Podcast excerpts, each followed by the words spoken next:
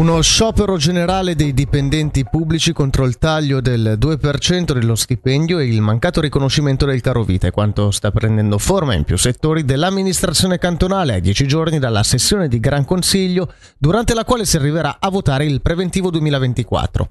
Entro fine febbraio non è da escludere una mobilitazione massiccia, ma anche sit-in e astensioni dal lavoro.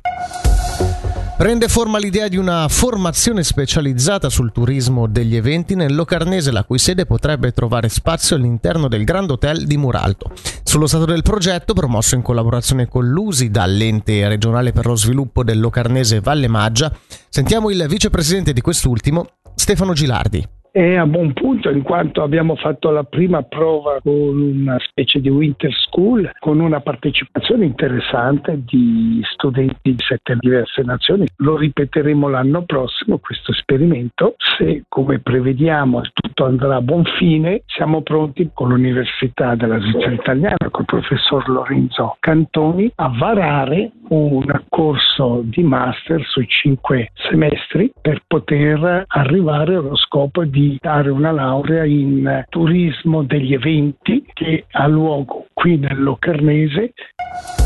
Ora l'hockey con la Swiss League. Bellinzona Rockets inciampano per la quindicesima volta consecutiva. I ragazzi di Sannitz, in trasferta, pur rimanendo in partita fino all'ultimo, si sono piegati al Sier per 5-3.